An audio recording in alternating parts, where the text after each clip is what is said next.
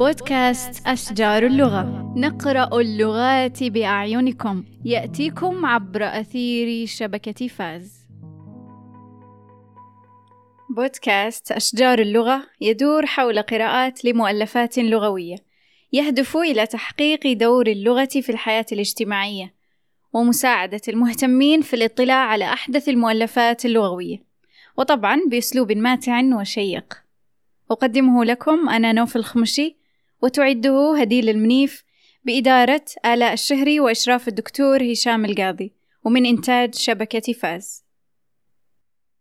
في اليوم العالمي للغة العربية دار حوار بيني وبين زميلتي في التخصص عن حال لغتنا في الوقت الحاضر وكيف إنها تتصدى لكل ما يحاول إقصائها.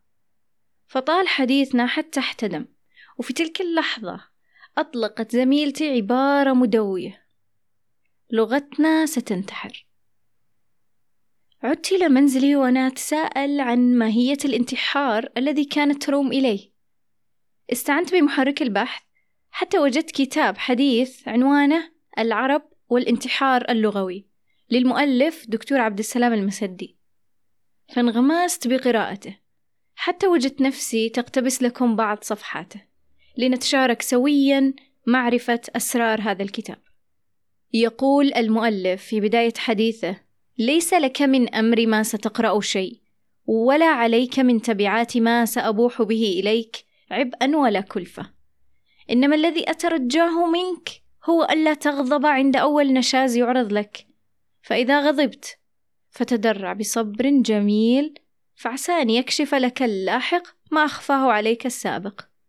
ليس في نية هذا الكتاب أن يستثير أحدا على أحد، ليس في نيته أن يحرض الأنا على الآخر بحثا عن إنصاف مفقود ولا أن يستعدي محكوما على حاكم دفاعا عن هوية ضائعة. ولن يسعده استنفار الحميات المكبوتة ولا إيقاظ الضغائن الدفينة. إنما همه أن يرسل صيحة ليست من صيحات الانفعال في شيء بل ليؤكد لكل من يعنيه الأمر أن العرب سيظلون على هامش التاريخ إن واصلوا النظر إلى المسألة اللغوية كما هم يفعلون. وفي ذات السياق بدأ حديثه مستهلا بحقيقة حياة اللغة، ذاكرا تسليم الناس طوعا بوجودها، وبأن هناك لغات قد اندثرت يحدثنا التاريخ عن مجدها ثم عن غلبة الزمان عليها. إذا يجول مفهوم الحياة والموت وبينهما مفهوم البقاء إذا اجتمعت مقوماته. ومفهوم الفناء إن تحتمت دواعي.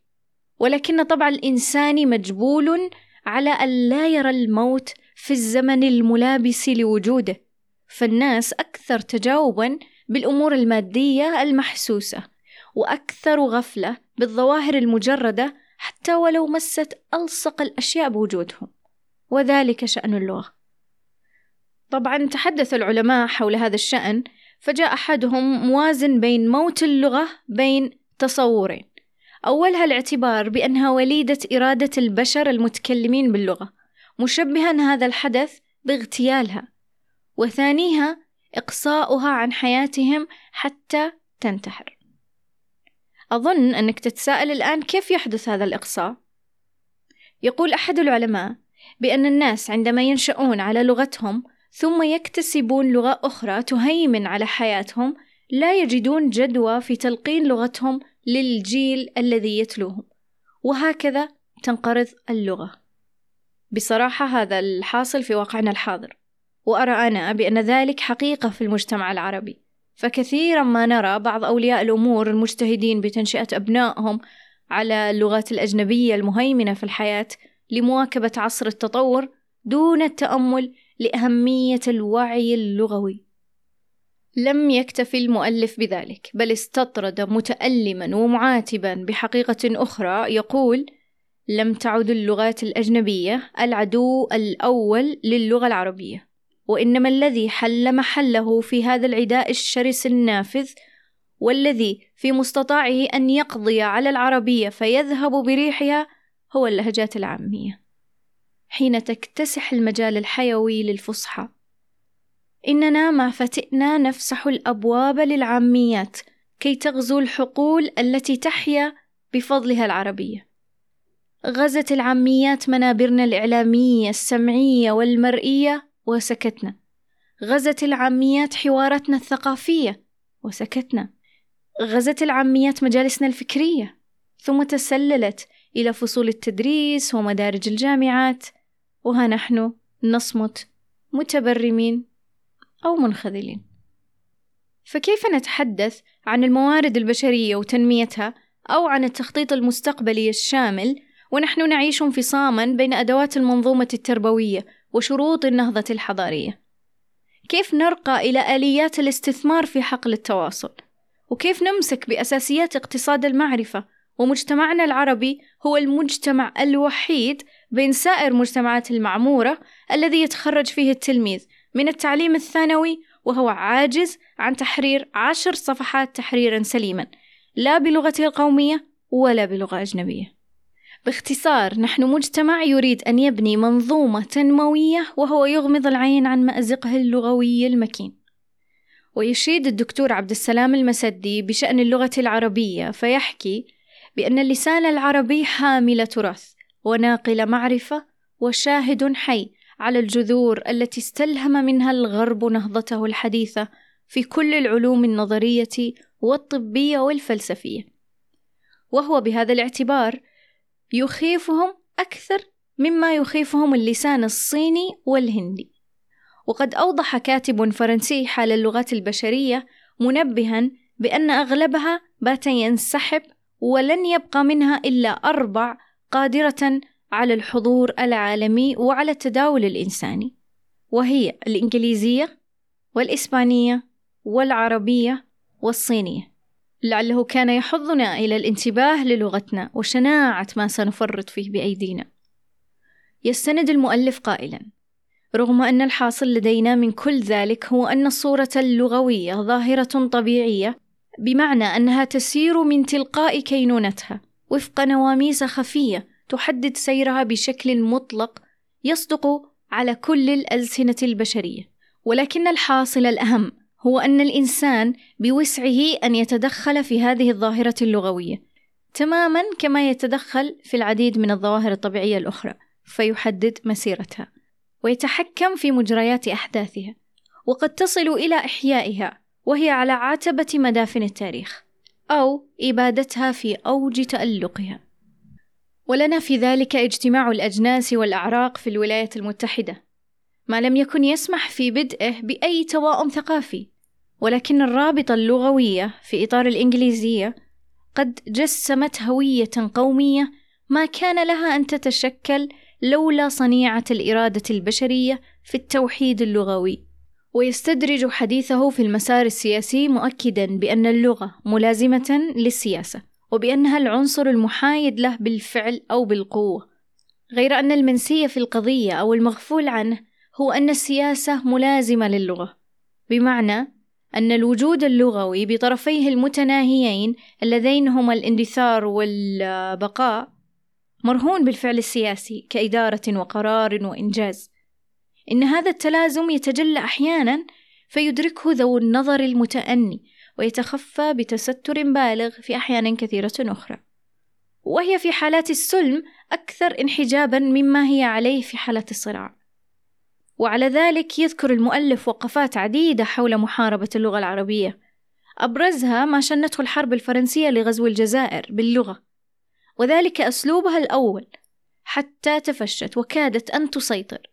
إلا أن أهل الجزائر ثاروا ثورة عارمة لمناصرة اللغة العربية ولرفع الاستعمار عنها فقاموا بعقد عدة لقاءات أسفرت عن تأسيس الجمعية الجزائرية للدفاع عن اللغة العربية واستمرت المقاومة لزمن طويل لكن المؤلف يعلق قائلا لئن أسهبنا في العرض فلأن الوضع اللغوي في الجزائر شاهد فصيح على مخلفات الاستعمار الفرنسي. والتاريخ يشهد بالكثير. ويؤكد لنا المسدي معنى الهوية بعبارة أوجزها قائلا إن السياسة جسر عماده الثقافة والثقافة نهر تسقي جداوله مزارع السياسة. أما الهوية قلعة حصنها الثقافة وسياجها اللغة. ويتقلب في جنبات تأمل اللغة ودورها في العمل العربي المشترك فينظر بأن الواقع يتفاوت بين النور والعتمة ويوسع دائرة استكشافه ليخرج من دائرة البلد الواحد إلى البلاد العربية كافة فيرى أن فيها من الغرابة شأن كبير ويصفها بأنها أقرب إلى مشاهد الانفصام بمعنى النفسي لأنه يرى الانشقاق الجذري العميق بين التصور المتألق الراقي والإنجاز المتبدد النحيف. ببساطة كأن لسان حاله يقول أسمع جعجعة ولا أرى طحنا. ويكمل حديثه قائلا لا عجب أنك لو أثرت موضوع اللغة العربية فوجدت بعض أولي الأمر يستغربون ما تجادلهم فيه من شدة اقتناعهم أن اللغة العربية لا تبسط مشكلا أصلا. وأن التلويح بالمخاطر التي تهددها ما هو إلا فزع مبالغ فيه. وممكن يقولون لك إنه متولد من عقدة المؤامرة التي تغزو النفس وتغمرها ذعرا وهلعا. يقص الكاتب شكل التلوث اللغوي ببعض المشاهد اليومية. لنفترض بأنك مستلقي أمام شاشة التلفاز في المقعد الأوسط بين عائلتك تتابعون أحد المسلسلات. الأبطال وسائر الممثلين يؤدون أدوارهم بإحدى العاميات العربية ومن حولك منغمسون مع الأحداث والمشاهد. وأنت الذي تتذكر أن الممثلين أبرياء لكن الذي أنطقهم بتلك العامية بذاتها هو المخرج ووراءه المنتج والمسوق والموزع وغيرهم. وفي لحظة وما أكثرها طبعا يبدأ عرض المشهد في مراسم عقد الزواج مثلا فبعد التوضيب الكامل يدخل مأذون الأنكحة وترى الذي يقوم بهذا المشهد دائما يتقمص شخصية كئيبة ووجه متهجم لا تقتضي مناسبة سعيدة كتلك.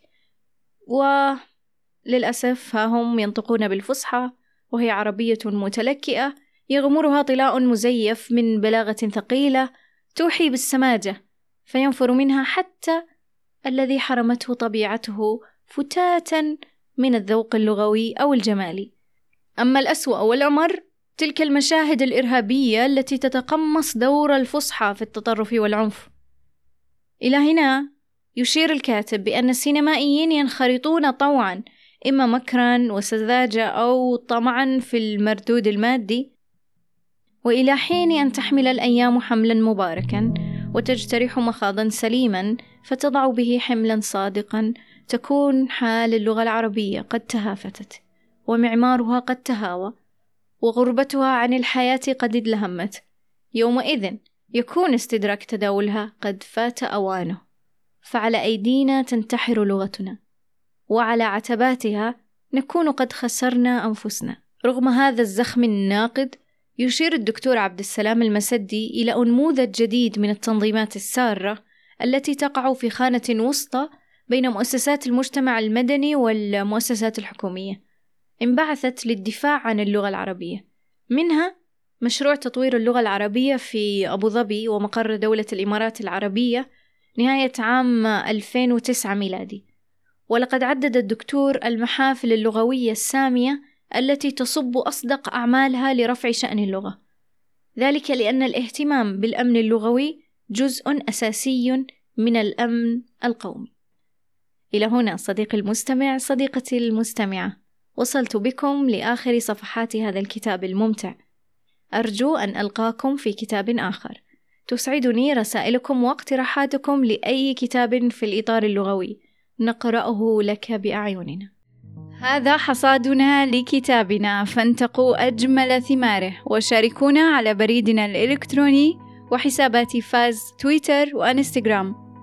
هذا البودكاست من إنتاج فاز.